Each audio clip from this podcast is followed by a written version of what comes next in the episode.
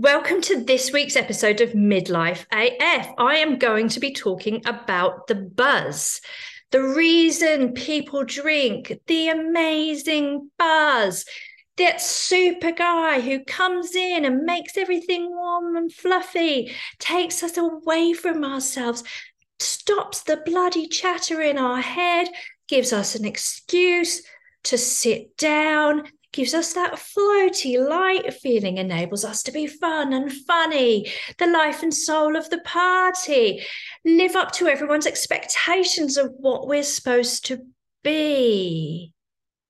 Or does he? Or is he a little bit more sinister than that? I hand you over to me. If you're a woman in midlife whose intuition is telling you that giving booze the elbow might be the next right move, then Midlife AF is the podcast for you. Join counsellor, psychotherapist, This Naked Mind, and grey area drinking alcohol coach Emma Gilmore for a weekly natter about parenting quirky teens, menopause, relationships, and navigating this thing called midlife alcohol free. If you're feeling that life could be so much more, that you're sick and tired of doing all the things for everyone else, if your intuition is waving her arms manically at you, saying it could all be so much easier if we didn't have to keep drinking, come with me. Together we'll find our groove without booze. Hello, you glorious humans. This morning I wanted to talk about the buzz. So I have a really different perspective on the buzz than a lot of my coach, alcohol coaching friends. And that's not to say that I don't agree with some of the other methodology. You know, we've all got different things and different things that resonate with us. But for a lot of my clients, the buzz is what keeps people stuck wanting to drink alcohol, thinking that alcohol has something to offer them, even after they've stopped drinking. And it keeps us in a place of deprivation. And as we know, when we're in a place of deprivation, that means we're in a place of willpower. When we're in a place of willpower, willpower is a finite resource. So we don't want to be in a in, in a place of willpower. So I wanted to talk about this because I was talking about it with my um, my group, uh, Be the Lighthouse, which is for the guys who have um, decided that they want to live an alcohol free life or six months or a year, and we're working towards that. And it's a brilliant, brilliant group of women, totally awesome. And we get into some really juicy stuff around the reasons why we drink and you know the things that put, we can put in place in order to live a life that we don't need to escape from. And so i wanted to talk about the buzz today because a lot of conversation around stopping drinking still i think gives the impression that the buzz is something that we might it might we might want it might have a benefit to us. Now, everything we do, we do for a reason. And generally, things do have a benefit for us. And there's all it's always very human, the reasons why we do things. And there's nothing wrong with us for doing things the, the way that we do. So, first of all, putting that into place and saying no shame or blame if the buzz is still for you an allure or an attraction or something you wish you could do or something. It's like, oh, I'm going to have to put aside the buzz. And I know that I'm going to live this alcohol free life and it's going to be so rewarding. And I'm not going to have hangovers in the morning and I'm going to feel so much better about myself. But only sad thing, only thing I have to wave goodbye to is the, the lovely buzz. Yeah. And what I want to question is the idea that the buzz is lovely. So for me, I see the buzz as a sinister fellow. And I don't mean sinister as in left handed, which I always giggle about, because I think originally that was what sinister. I read that somewhere that sinister meant left-handed back in the days when left-handed was a something we tried to stop people being, which is crazy, isn't it? Now think about it. But anywho, so back to the buzz. So we were talking about the fact that you know everybody needs to get a little bit high sometimes. That's in the beautiful Justin Bieber. And oh, not, not so beautiful Justin Bieber. I don't know what your opinion of Justin Bieber is. He's very young. so, but I do like that song. I don't know, that's not cool at all. But anyway, I digress. We are not talking about Justin Bieber, we're talking about the buzz. Um, so we were talking about this idea of wanting to get high.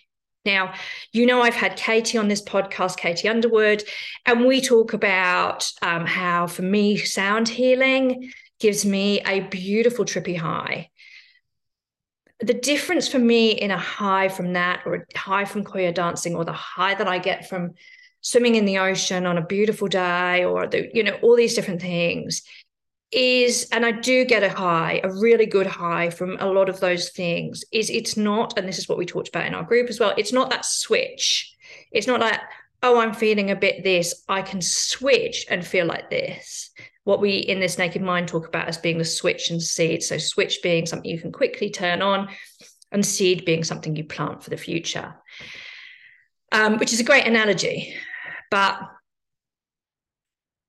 I question the fact that the buzz is in and of itself something that is helpful to us in the long term, but also in the short term. And when I talk about the buzz, I ask people not to talk, think about the future. So when we're looking into the buzz, when we're investigating, when we're inquiring into the buzz, I say, don't think about the future. So don't because because people's first thing is always, oh well, you know, the buzz is nice, but you know, hangovers, blah blah blah, or the buzz is nice, but uh, then it gets messy um, so, but I want to actually focus in on the buzz. And the reason I want to do that is I was, and I was particularly, I always find this a fascinating subject, but I was listening to Gabor Mate's book, The Myth of Normal.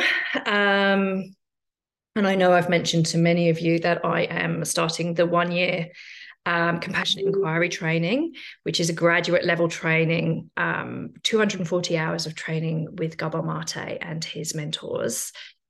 And in his book, he talks about self sacrifice. And it just, everything just kind of collided for me in that amazing, what's the word for it? I, I want to say like the stars aligned, synchronicity, synchronicity when I was listening to that. And because it reminded me of, I've been training most of last year and I'm still studying for my intuitive eating counseling course because I'm, as you know, I'm a firm um, advocate for intuitive eating, body positivity, body well, body acceptance, and um, fuck diet culture. Um, and a big one of when I was learning from Evelyn, um, I can't remember her surname now, Tribole, who is the kind of inventor of the intuitive eating. She's got all the research and everything about it. One of the things that she said was a big connection with our ability to feel introspectively.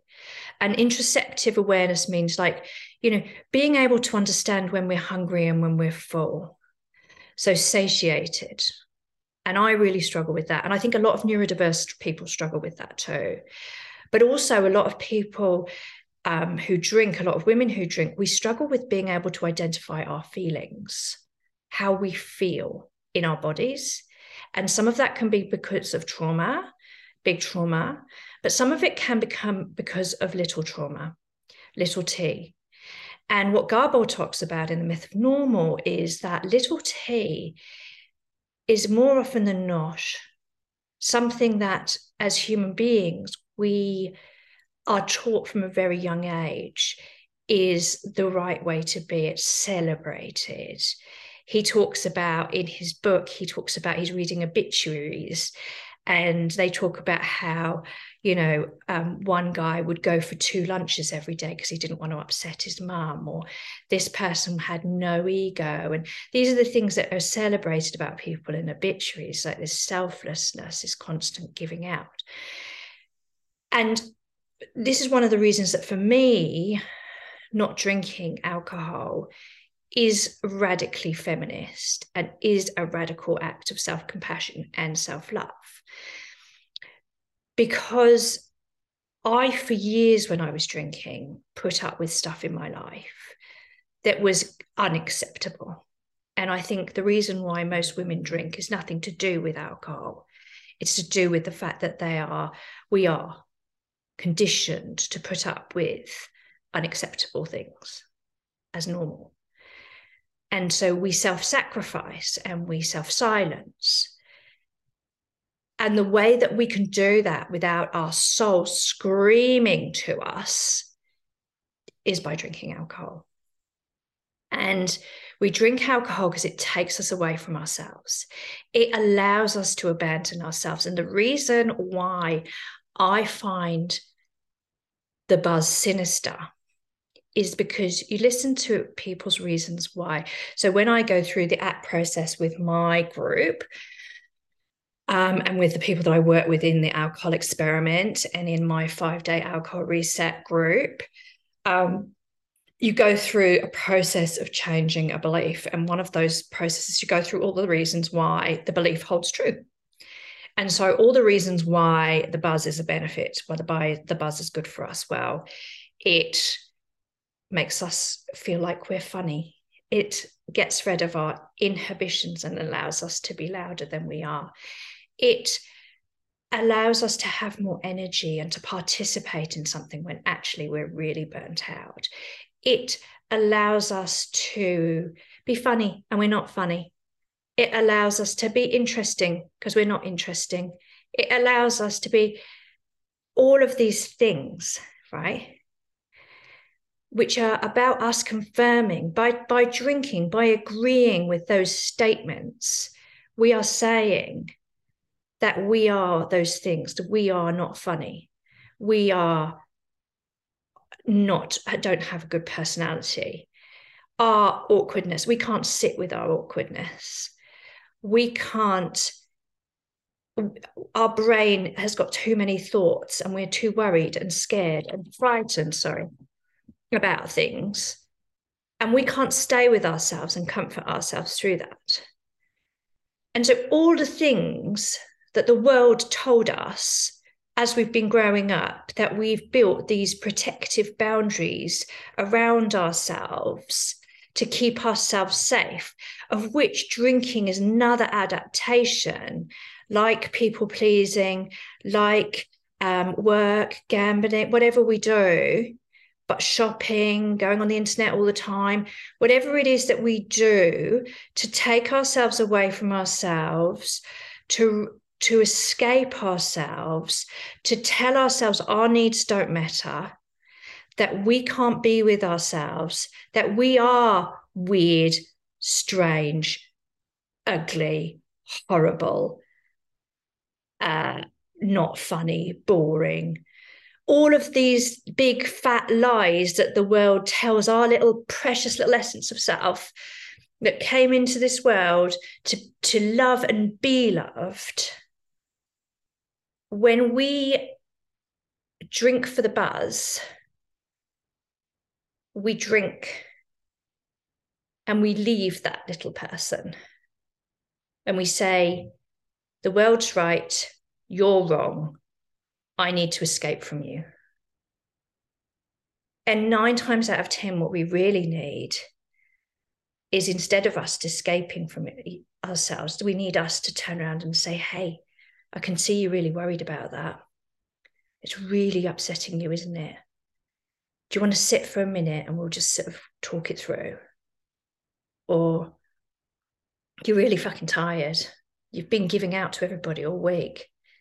And you think if you just had that one drink, you could be in the mood for sex, for socializing, for being the life and soul of the party when you're not the life and soul of the party. You don't feel like it. You're sad. You're exhausted.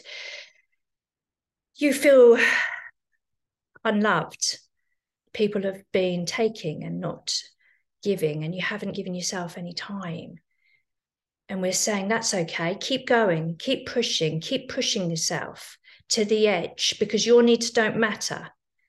And this, for me, is why the buzz is sinister because it takes us away from ourselves. It takes us away from our precious little soul. And to me, this journey isn't about disconnection, it's about connection, it's about integration, it's about integrity.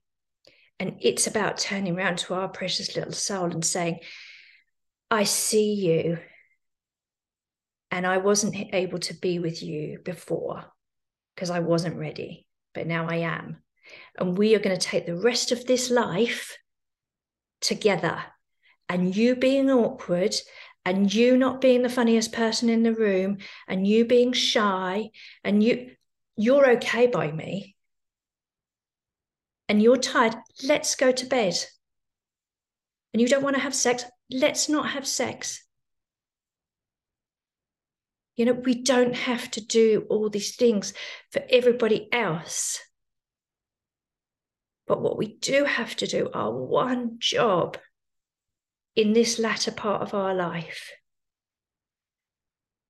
is to be there for ourselves.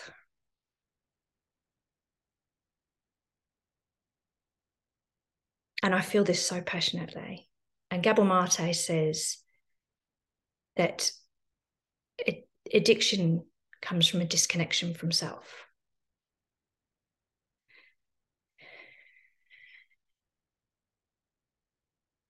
And all our mental health problems come from a disconnection from self.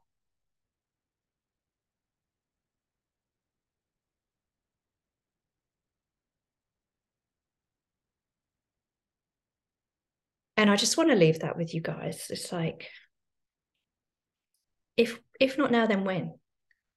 When are we going to start being the soft place for us to land? And we talk about in, if any of you have read um, I'm trying to remember the name of her. I want to say, oh, I'll put it in the in the script. But basically, she's this amazing woman writer, and she has come up with this idea of the MAGA, so M A G A. Now, doesn't mean make American great again. it's not a Trump thing. Um, but what it stands for is a woman in autumn of her life the woman be- between the mother and the crone. And she talks about um, kind of this this figure as being a sort of a place where, and we talk about this a lot in my work, you know, our estrogen is leaving, our nurturing is not there. So we're no longer programmed biologically to give, give, give. We just can't do it anymore. The estrogen's leaving the building, it's saying, no, thank you very much there's one person we need to look after now. And that person is us. And the reason why it's so important that we stand by, we start having our own back, we start having the difficult conversations with partners, with kids, with family, with friends. We start having our own back and standing in our integrity and saying, enough's enough. This is what I need for me. And for the rest of my life, I'm going to keep putting myself first so that my kids can see that they don't have to do the hard yards that we've all done, where we end up drinking. Because women don't drink for no reason, they drink because they're trying to do too much because the world isn't made for them to thrive. And so, by looking after ourselves, by having our own back, by choosing us, by learning to sit in the discomfort of our feelings and be the soft place for us to land, we show our kids how to love themselves too and what they should put up with and what is not acceptable for them in relationships. They watch us. They watch us so if we don't do it for us, do it for them. So this is my mantra down with the buzz, I say, for your own sake. he is a sinister fella. All right, my loves, it's been a beautiful to chat to you. Have a great day. Lots of love. Hi, friends. I just wanted to tell you about this amazing opportunity that's come up. If you're interested in doing 90 days alcohol free with James Swanwick and his 90 day program, being coached in on the Aussie Times, mainly by my great friend and amazing coach, Sarah Connolly, who I'm sure you guys know anyway, but um, she's been on my podcast before talking about high sensory people and highly sensitive people.